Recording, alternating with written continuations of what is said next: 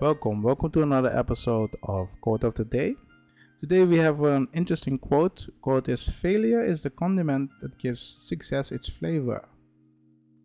Truman Capote. I hope I pronounce his name well. Sorry about that then. But um, this is an interesting quote. Technically, what you're saying is when you fail to do something, you learn from it, use that failure as something for your success. And they're right. Seriously, they are right. Let me give you an example.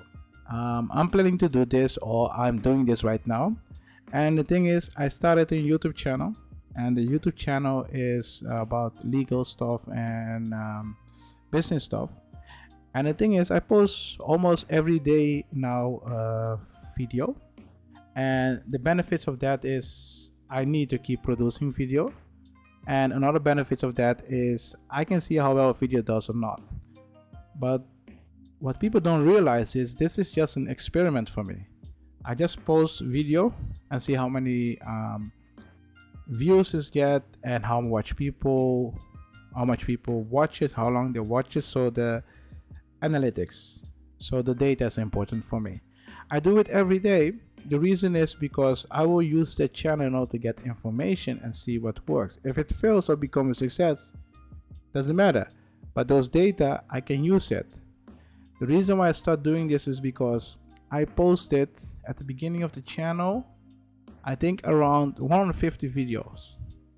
And one of those video in a small country become became a uh, great success it didn't get a lot of views, but the video is bringing me almost every week a customer. So think about it. Just 150 videos. One of the videos is bringing a lot of customer. And even if they have um, a small question, I will answer them, help them out. Sometimes they become um, long-term customer. So I'll be like, okay, if I can do it like that in a small um, country, what about international? So I'm posting every day a video and see what works and what doesn't work, with topic is um, liable or not. And I discovered something really interesting.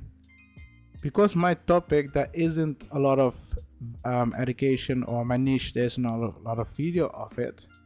You see that a lot of people put advertising on my videos. So if I get um, a lot of views, the revenues that normal people will get is lower than mine, the ads revenue. The reason is because the topic is so niche, people pay a lot of to see those um, videos.